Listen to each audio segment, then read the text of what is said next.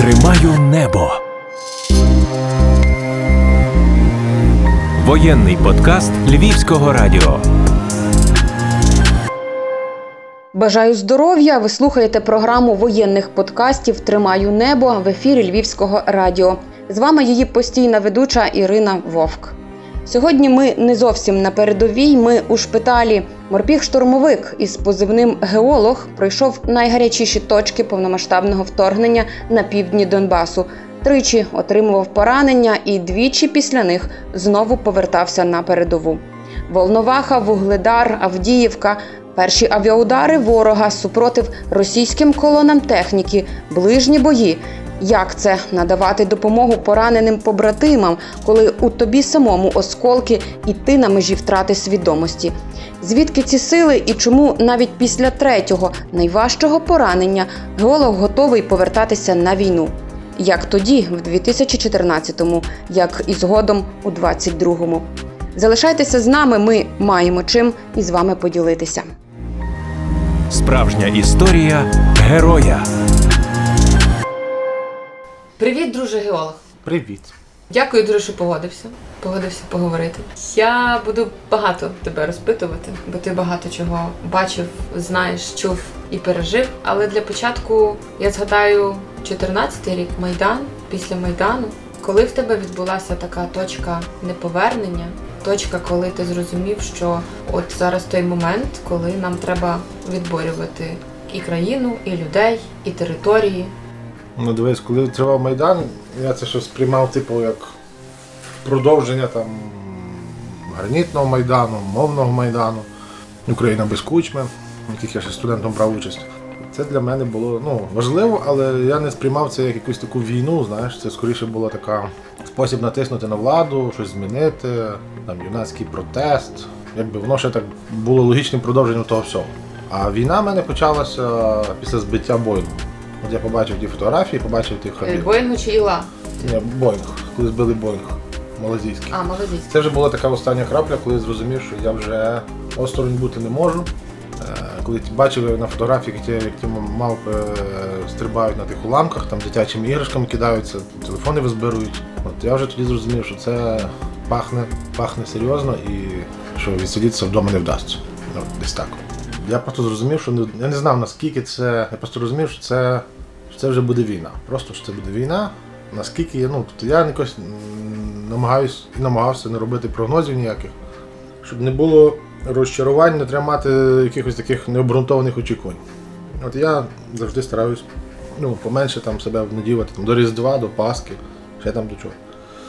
До травневих. Просто впрягаюсь і роблю те, що можу. Ось. А Іловайськ, коли був Іловайськ, я ще був в учебці. В їдальні були ті монітори. Ми приходили від сніданок вечеря між навчанням, дивились на ті, ті телевізори, дивились, або просто приходили там постерчати. Це було, типу, окрім там новин з інтернету, це було типу такі, як постійно якісь картинки. Ну, Це вже було так трохи страшно. Бо ми розуміли, що ми ну, явно не на збори військові їдемо, що це буде, що це буде, ну, що це буде, буде кров, війна і нічого хорошого. А ти був готовий на той момент до війни і бути вояком Збройних сил на Ну, війні? Вояком я був готовий бути, але до війни готовим бути, ну не знаю, неможливо. Тому що про війну в той час я знав там з книжок про УПА, фільмів про війну, там зоряних воїн, ще з чогось. Ну, тобто десь були такі рожеві окуляри, які ну, романтизували то все діло. Коли попали під перші обстріли, Пам'ятаєш, де це було? то було. Навіть не по нас стріляли, стріляли далеко, але мені було дуже страшно. Це було. Це десь було кілометрів 15 від лінії зіткнення. Нас туди тільки привезли, сказали тут рити бліндажі. Вночі гепало, десь вдалині якісь там таке, така заграва була червона. Нам було страшно. Я тоді спав в бронежилеті в касці, копали бліндажі, от тоді я трошечки підзастудив свої нирки. Ну, А от, до речі, про страх. Багато хто каже, ну тобто немає людей на війні, навіть якщо ти там найвідважніший воїн, все одно ти боїшся. В тебе потім супроводжувала оцей страх, коли ти вже потрапляв в реальні бойові дії, в ближні бої. Ну, найбільше таких ближніх боїв було в березні минулого року. Бо до того це була війна артилерії, часом якісь патрулювання, якісь такі локальні чи в обороні щось, типу, ну то було трошки не так страшно, ти був більш захищений. А в березні це були бої між хатами, це були ну, спроби зупинити танкову колону, коли у тебе там СПГ одне і, і 12 зарядів до нього, 6 з них, які ос- ос- осколочні, типу проти піхоти. Ось це типу, коли ти там знаєш, що за, хатою е, сидять, ну, сидять, стоять, лежать, не знаю, росіяни, і ти намагаєшся перекинути гранату через ну, сільську хату, от, вона не долітає до, до цього, відбивається від, там, від комена і котиться назад. От, е, і потім тобі кажуть, так, геолог, віддай гранати і більше не кидай. От. Або коли він там вискакує, ну, тобто, коли ти бачиш, що ти вбиваєш людину, тобто ну, ти не знаю, чи вбиваєш, ну, вона була, вискочила, ти вистрілив, він впав, і він там лежить. Не знаю, живий він, живий, в мене не було ніякого бажання перевіряти. От. Але в той момент якось, я не знаю, то можливо адреналін був. І зараз я часом згадую то все, ті всі там бої е, в селі Євгенівка, коли це оточення. Воно все якось так. Не знаю, можливо, це механізм мозку такий, типу, щоб. е, Я зараз то все згадую чомусь в чорно-білих кольорах. Кольору, кольорів я не пам'ятаю взагалі. Воно все як чорно-біле кіно. Ти маєш на увазі під час повномасштабного вторгнення чи загалом війну? Ну тому Ні, що спочатку ні, ти ну- ж був в механізованих військах, правильно? Так, потім я ти став морським піхотинцем. Коли я був у 28-й бригаді, це кажу, це була, це була Мар'їнка, е, бій за Мар'їнку, в якому я в принципі участі не брав. Ну, тобто я сидів в резервному взводі, сидів як ретранслятор там, з мотороли на супутник передавав якісь там координати, ще щось. То не було такого, такого як зараз. Такої, ну, буквально зараз типу, така мазафака буквально. Я не лежав тоді за, за, за, за трупом лейтенанта, якого вбило, і ховався за ним, типу, просто лежав за ним, бо ну, я не знав, що робити. Типу, звідки стріляють. От, а зараз це трошки. Ну це зовсім інша війна. Тоді це було трошки, принаймні в моїй ситуації це було трошки легше. Типу, це був такий, знаю, light варіант. Хоча ну, не знаю, як можна сказати щось про війну light. Ну слухай, ну і морська піхота це все-таки спецвійська, це трохи інші завдання, трохи інша війна, інша тактика. А чому ти, до речі, в морську піхоту пішов?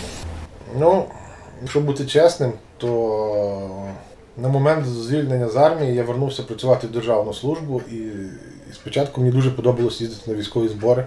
Це була як додаткова відпустка, де тебе годували, де ти мав хороше товариство, міг постріляти, побігати по полігону. Але потім військкомат почав зловживати моєю добротою і постійно мене запихати в якісь інші підрозділи. Тобто ну, у них просто була кількість людей, термін підійшов, ти ну, їдеш на збори, 80-ку. Кажу, я ж не десантник. «Ну, Ну, поїдь на збори, ж тобі тяжко.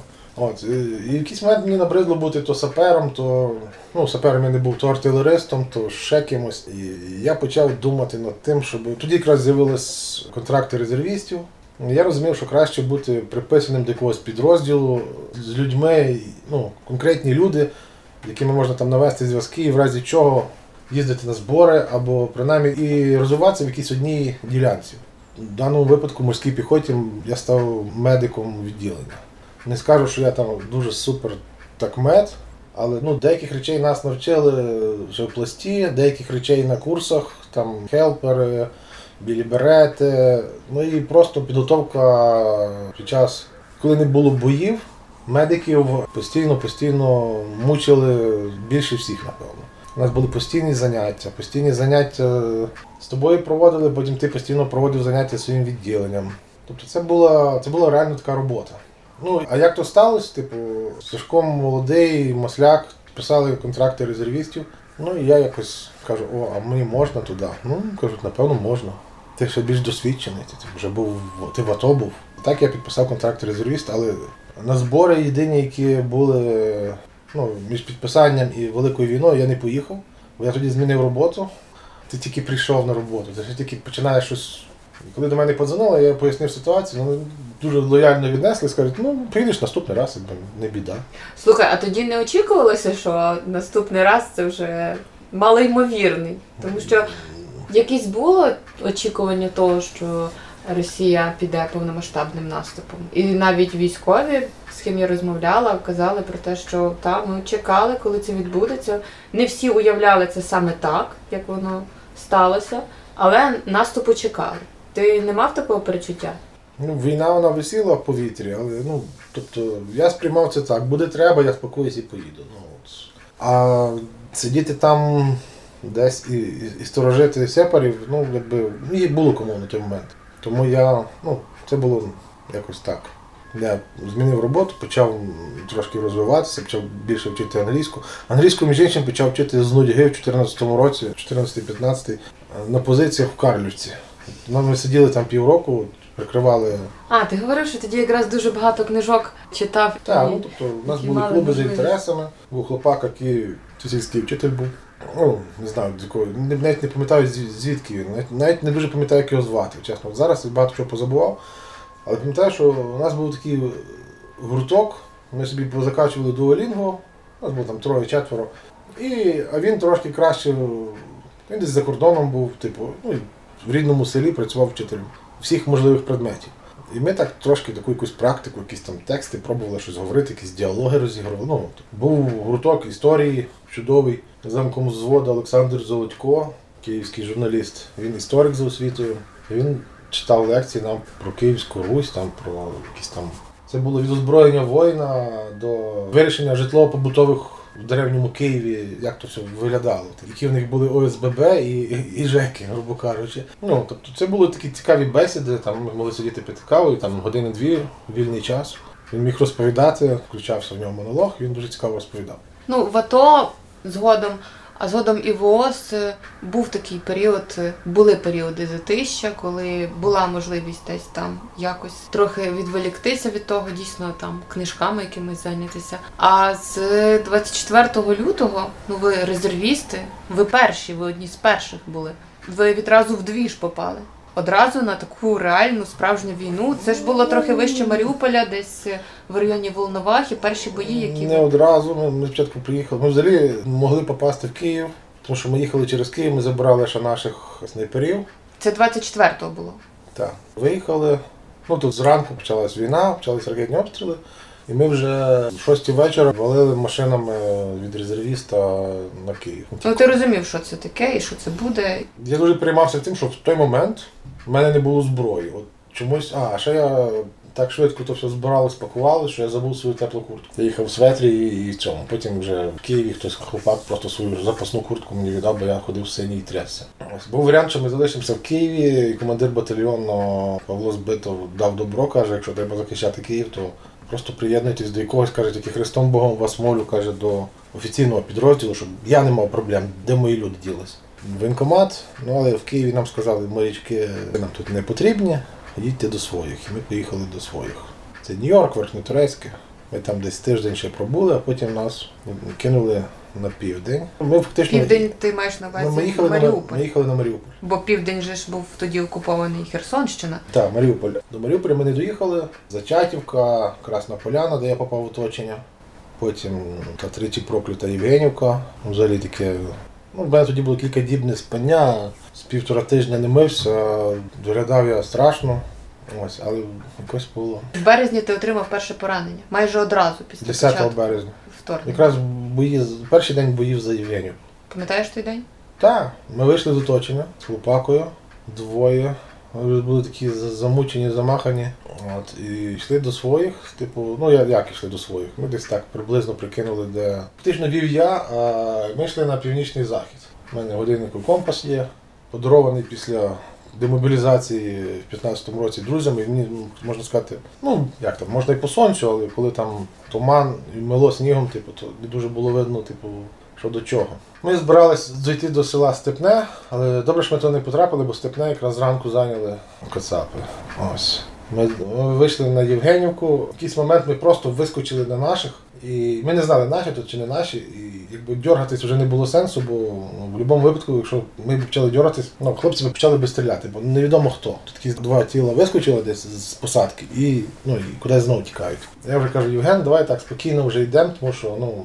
Я не думаю, що не наші. Ми вийшли, то наші сапери мінували ТМ-ками танково небезпечний напрямок. Вони запитали, звідки ми. Ну це не наш підрозділ був, тобто не наш батальйон, а якісь, якісь інженери були.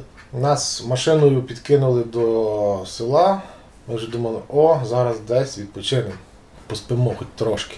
Але буквально 15 хвилин, як ми зайшли в село, на село пішли танки. танки, піхота. Євген пішов до гранатометників, я пішов до медиків. То навіть була не моя рота, це була перша рота, я був з другої роти. Друга рота е, була десь трошки далі, але в мене в той момент, коли почалась та вся двіжуха, в мене не було ні найменшого бажання бігати, шукати, де моя друга рота. Ми вже типу до своїх вчепилися і вже працювали зі своїми. Танки заїжджали між, між будинки, е, тобто це було таке. Це було, кажуть, стрільба Корчинського, там війна в абрикосових садах. За тину вискакує такий хлопака в позі суріката, стріляє з одного гранатомета, з іншої хати інший, типу той танк горить, кацапи тікають, встигли. Наші за той танк добігають, за того танка луплять по інших танках. Поранення отримав ми з медиком, ну такий, якби такий, ну не медпункт. Просто в хаті у нас була медицина, і ми, типу, з тої хати до хати доносили, вже з хати відправляли вже поранених. І там вже був спостережний пункт. Ну так сталося. Там не дуже правильно, але так було. В ту хату прилетіло кілька танкових снарядів. Хата на нас трошечки посипалась. От, мене заболіло плече, і я такий дивлюся, ну, я думав, що просто цегла впала. Бо рука працює, кровотечі якоїсь такої там нема. Ну, пече болить, ну синяк. А на мені там бушлат з підкладкою, фліска, термобілизна, ну, якби окей. Ми витягували поранених. А ще був один момент дуже цікавий, такий характерний. Ну, для східняків, типу, це було. Ми заходимо ну, з тої хати, ми нас випередили, грубо кажучи. Ми заходимо в іншу хату, двері відкриті, типу там таке. Ходимо в кімнату, там сидить дід з бабою п'ють чай. Тобто іде обстріл, іде бій, а дід з бабою чай. Взагалі по барабану їм, типу, кажемо, типу, ей, ви що, типу, та ми вже старі, а в чому говорили українською. Ми тут народилися, ми тут і вмремо, нам уже, ви, хлопчики, бережіть себе, типу, захищайте, а ми кажемо, ми їх за шкварки і в підвал. Та потім ну, той момент був, коли хлопака був такий молоденький лейтенант, випускник Львівської академії, десь навіть можливо звідси. Ну, в той момент я не пам'ятав. Йому прилетів осколок в груди, і там бронежилет вже його мало чим міг врятувати. І фактично якісь хвилин 15 я лежав за ним, за його тілом. Він ще теплий був, я ще за ногу тримав. Там забрали його документи, забрали телефон, якісь там особисті речі, типу, щоб не попали. Ми не знали, що буде далі. Потім його ну, забрали, все нормально, передали на поховання. От, в якийсь момент мене послали ще з двома хлопцями принести ще зарядів до РПГ. А штаб знаходився в сільській раді, і там вже склад був. Ми туди забігаємо, і мене зустріли хлопці з нашої доблесної другої роти, то, що від неї лишилося. О, а ти де? А де ти пропав? Тебе дві доби нема. Ну, все вже, вже списали. Кажу, та ні, а хто там ще з тобою? Каже, Євген, де він там, з гранатометника. Добре. Мені дали гарячого чаю і вафельку. Я не пам'ятаю, чи я той чай випив, чи я вафельку з'їв. Далі я нічого не пам'ятаю, пам'ятаю, що я вже почав приходити до тями в багажнику Жигулів п'ятидверних, і мене вивозили. Тобто мене почали теліпати. Це власне було те поранення, яке ти подумав, що цегла впала. Це контузія, бо там гепало кругом і всюди. Коли там треба було перебігати, ну тобто село виглядало, розумієш, там йшло чотири вулиці, село, чотири вулиці, якісь там дві поперечних вулиці, якась там ферма, церква, сільська рада, якийсь там садочок. Таке хліборобське село, але таке непогане. Вулиця, будинки, далі йдуть такі, типу, забудови, якісь там господарські, далі йдуть такі паї, і там, ну, типу, ну, типу, поля такі між Мгм. сусідніми вулицями там такі поля. І то десь метрів десь 150 того поля треба було перебігати. І ти біжиш по полю, і починають по тому полю такі болото, так мерзле болото починає підлітати. Ти падаєш, там, якщо падаєш якусь межу між тими, то дуже класно. Ти можеш тиснутися в землю, а так, ну тобто, ну, гепало, голова гуділа, боліла. Мене взагалі прийняли з контузією, бо мене тіліпало, плюс обмороження пальців рук і, і ніг. Бо пальці були такі синюваті трошки, які розлазили, але нічого не обрізали. А коли вже в госпіталі почали роздягати, то побачили, що в підкладці бушлата дирка. Такі, о, дирочка. Кажуть, ти певно десь порвав. Вони роздівають, роздягають, далі це типу фріска в в крові. І термобілизна вже така запечена. Термобілизну вже зрізали, осколок попав, він був гарячий і, напевно, запік. Тобто там крові небагато було. Ну, за рахунок того, мабуть, не було кровотечі серйозної. Потім дуже довго лікував, там дуже гнило. Осколок, до речі, я зберіг. В себе тебе є У мене збережений є. осколок? У мене, в мене є товариш. Він вже не може служити, але він має золоті руки, він всякі такі штучки робить. Ого, це осколок. та, оце той осколок, це він слонову кістку то запакував мені Архангел Михайло. Вже наступні осколки, до речі, останні осколки мені вже сказали, що не віддають, бо вони зберігають їх для прокуратури. Ну, після того осколку ти поїхав на якусь реабілітацію Ні. недовго. Ні, ти Я залишився. Ну, взагалі ми їхали не на Вінницю, ми їхали на Львів. Але в той день, по-моєму, був завдано удару по Яврові, і Львівський госпіталь був переповнений теж. Тому нас висадили в Вінниці, прооперували в Вінниці, потім відправили в Хмельницьк шпиталь, там щось типу, пару разів перев'язували, щось там, типу, якісь мазі накладали, воно почало гнити. І ми відправили в цивільну лікарню в Хмельницьку. Там був у нас цілий поверх тільки вояків. Причому це було відділення було лор. Просто зробили з нього хірургію. А, ну бо там були хлопці з контузіями, там когось барабанна перетинка, тебе в кабінеті перев'язують, а іншому хлопаці там через вухо засовують якусь дротинку, і та дротинка через ніс вилазить, і вони там йому щось прочищають. Ну, тобто, десь, мабуть, місяць я лежав в Хмельницьку. Потім я дуже хотів потрапити додому на Пасху, хоча б мене лікар виписав в стресну п'ятницю і сказав: не вздумай їхати в частину. Їдь додому, і в понеділок і второк вже їдь в частину. Ну, скажеш, квитків нема, ну так по-людськи віднісся. В тебе після поранення не було такого, що я не хочу більше туди вертатися. М, Ні, тоді не було. Тоді не було. Я приїхав, побув на Пасху, а потім якраз Микита передавав бус на один з розвідбатів, який нашим сусідом виявився. І ще унімог. Ми, типу, я вже з волонтерами поїхав туди, до себе. Після Пасхи поїхав назад в Так, частину. У понеділок поїхав, а приїхав і мене оприділили зразу в десантну штурмову роту. Я був безмежно щасливий просто. Кажу, ну подивіться на мене, я старий, лінивий, грубий. У мене погана пам'ять. Кажу, ні, ти, ти вже досвідчений, ти там вийшов з оточення, там вже у тебе якісь там байки ходять. І так я став штурмовиком. Тоді тривали бої навколо е, Волновахи, правильно? Ми були в Роздольному, село таке, трошки вище, північніше від тих місць, де ми тоді якраз воювали, в тій Євгенівці. Побули там. Там ми більше займалися тренуванням, тобто там розбирували, доформовували підрозділ. Вони якраз бігали, повзали. Я б не сказав, що ми там сильно розслаблялись. Реально було фізично виснажливо, але загалом воно десь потім мені може життя і врятувало. Були дуже толкові командири, дуже толкові хлопці, які були інструкторами. Ну, як інструкторами. Фактично той самий побратим, який просто довше він вчить. Потім ми поїхали на Авдіївку. Вже було літо. Тобто червень був. В липні я вже отримав друге поранення в Авдіївці. Ходили штурмувати ворожі позиції, трошечки вигризли, нарвались на такий добрячий кулеметний вогонь. Нічого не могли з ним зробити. Щось тоді артилерія тоді щось дуже ліниво плювалась. Ми закріпились де, де могли і вже вертались назад, почався мінометний обстріл. Нас на, на тій ділянці, яку ми вигризли, замінили. Ми як штурмова група вже верталися, ну, вертались, вже типу планували там хтось яєчню де смажити, хтось ще щось, типу, ну вже такі, вже типу, ти вже там на базі, на базі відпочиваєш, спиш, миєшся, там згадуєш, що в тебе там треба щось там попрати, що ти там гудзик від штанів відірвався і спадають ре- ремнем затягнув. Ну такі речі побутові. І ми залізли на старі позиції в окопи, там глибочезні окопи, і так стало, що просто десь недалеко над нами попала міна в дерево і дуже багато. Ну, на нас чотирьох посікло. А там була така пряма ділянка окопа, ми там просто повсідались, перечекати обстріл і вже, типу, ну, от вже йдемо далі. Ну все вже, знаєш. типу. Це було в самій Авдіївці, чи це Це ну за- Авдіївка ж тоді була повністю там трохи інша історія була ніж зараз, так? Зараз там це було дуже за цими ситуація. ближче до сел, село Веселе, туди. Веселе, як, ну, То там, де промзона, правильно? Промислова. Промжана трошки, та, ну недалеко, в принципі. Але ми, ми сиділи в полях в посадці, дістали четверо поранення. Мені попав осколок в хребет, але я був ходячий. В хребет, в задницю, в інше плече, які дрібні були.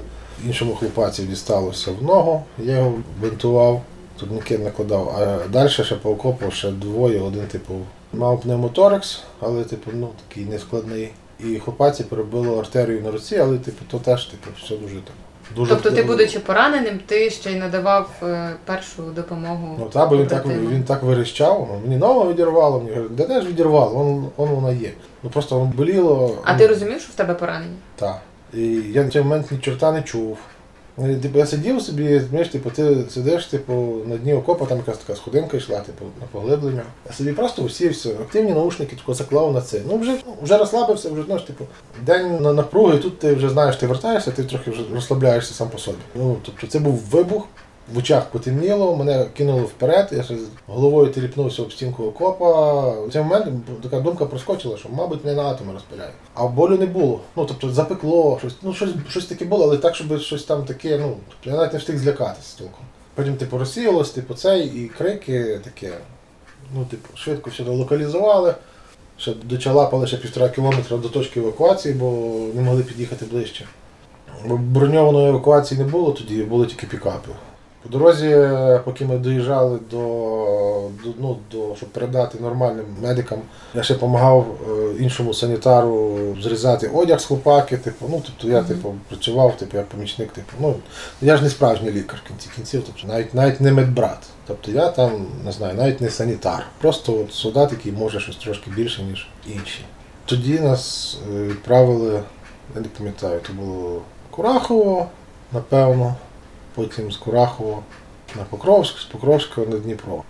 І в Дніпрі я Волкова зустрічаю на вокзалі, який лежить з купою апаратів Єлізарова на руках, ногах. Ти що тут робиш? Ну, а я такий, типу, та я тут поцарапало трошки. Все дуже просто. Чекайте, ти в Дніпро попав в лікарню, правильно? Чи тебе з Дніпра мали вести поїздом? В Дніпрі ми пробули один, один день, і нас перевезли санітарним поїздом зразу на Львів. І після того поранення ти знов повернувся через якийсь час. Через два ми мав два місяці відпочинку. У мене був як, як то називали, хто ти не обказав. Ну, між хребці попав цей. Відламав якийсь там остистий відросток. Тебе пооперували? З мене, Реабілітували? З мене витягнули з усіх цих, ну майже з усюди, бо де не де ще так відчуваю, що щось ще- ще лишилось. Воно, напевно, дуже дрібне, воно само вилізе, або холєра з ним. Тобто в тобі ще досі є якісь осколочки? Є, але в аеропорті не дзвонив. Я переживав, що будуть дзвонити, мене будуть роздягати до гола, я буду ходити голий. А потім два місяці відбув і мене поїхав назад. Той раз куди? Теж той напрямок, теж Авдіївський напрямок, але типу трошки так.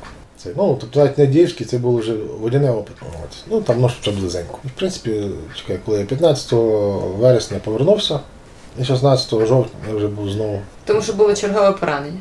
Це вже було третє. так. Третє поранення. Ну, тобто, я, я собі вже так думаю, ну та й хлопці аналізували, типу, що всі попадали, а я десь на якусь долю секунди пізніше пав. Ну, бо я ще не, не влився. Знаєш, тренування вони необхідні. Типу, Що це був? Це знов були міномети? Ми ходили знов штурмувати, ми ж десантно штурмова рота, ми ходили вибивати кацапів з посадки. 17 числа я мав їхати до Львова, переганяти ще одну машину. От, яку купив кум і його тест для, для мого підрозділу. Але приїхав до Львова знову лікуватися. Так, приїхав до Львова. Раз, е, напевно, було найскладніше поранення, наскільки я так розумію. Так, це Нога. було, це було важке, це вже було важке. Нога. Мені пощастило, що на стабілізаційному пункті, я не знаю, де то було, я не пам'ятаю. Я пам'ятаю, що я лежав, я не міг собі турнікет натягнути, бо рука перебита, ліва, вже в очах біліло просто. Я вже там очі наші читав. Потім звідки взявся товариш, каже, що тут розлігся, давай типу цей. Каже, натягни на мене турнікет. Я натягнув турнікет, один другий на руку на цей. Зверху ще висів мав, який кидав на нас бомбочки. Ну, типу, ну, стопа перебита, тобто осколок, який прийшов через стопу, у мене ще черевику дирка лишилась.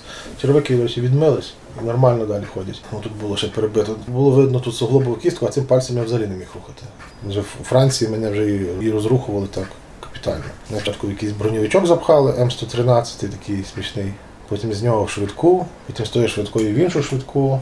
Це вже десь в Рогні Карлівки, напевно. І там вже госпітальєри почали мене наводнювати, поміняли турнікет з верхнього на нижній. До речі, десь в мене теж валяється. Я його зберіг теж. Там ще година записана. Але це три поранення за менше ніж рік війни. І ти все одно після реабілітації плануєш повертатися на війну. Я не знаю, чи я планую. Тобто, я, чесно кажучи, я вже хочу спокою і якогось такого, знаєш, типу, ну, мені важко ходити.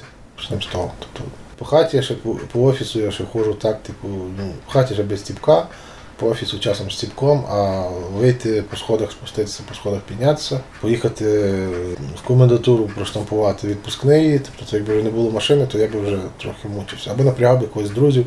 Але я щось, у мене якась така от штука зараз, що я боюсь людей напрягати, не хочу напрягати людей. Якийсь режим равлика включається, знаєш, типу, я би вже з дому працював, навіть в офіс би не вилазив. Типу, ну, мені тут добре, тут затишно, то свою берлогу вилизую, там, апгрейди проводжу. Ось, але ну, якщо комісія не визнає придатним, то треба бути, бути корисним. Тобто, ну, я не відкидаю варіант, типу, я, я би не проти списатися, чесно. Я, я втомився. Я не то, що відчуваю себе калічкою. Ну насправді ми маємо важко. говорити про те, що це важливо. Треба говорити цивільним про те, що ви втомлюєтеся. Ну це важливо, тому що ви не можете воювати роками після поранень кожного разу повертатися і все одно далі воювати. Вам потрібна допомога, реабілітація і підтримка нових сил. Так. Але Не просто- можуть воювати постійно одні й ті ж самі. Але так воно якось є. Ну, може, я згущую фарби, знаєш, типу, може я щось не знаю. Всі говорять про контрнаступ. Знаєш, ти- контрнаступ це дуже класна штука, але тільки не тоді, коли ти в ній береш участь. Ось, тому що це, це м'ясорубка.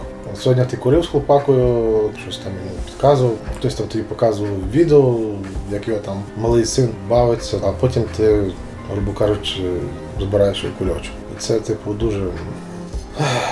Не знаю, я в принципі я не будую жодних планів. Горизонт планування у мене типу перших двох днів не сягає.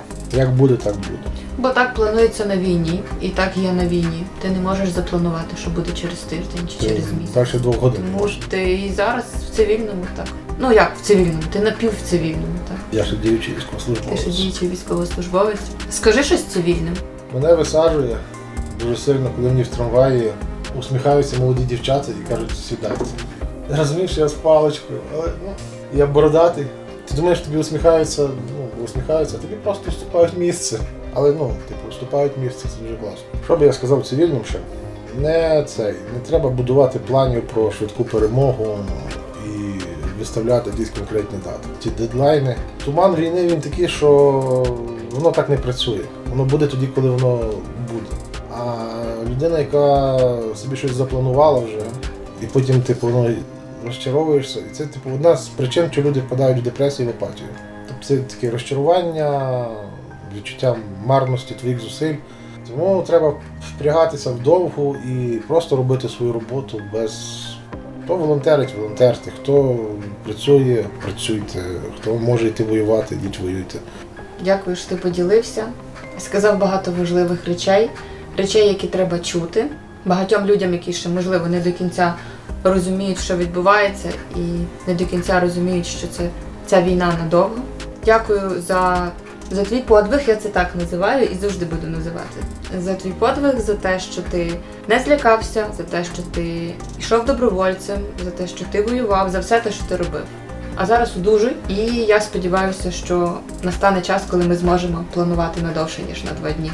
Так, це будуть класні часи. Дякую тобі. Дякую тобі.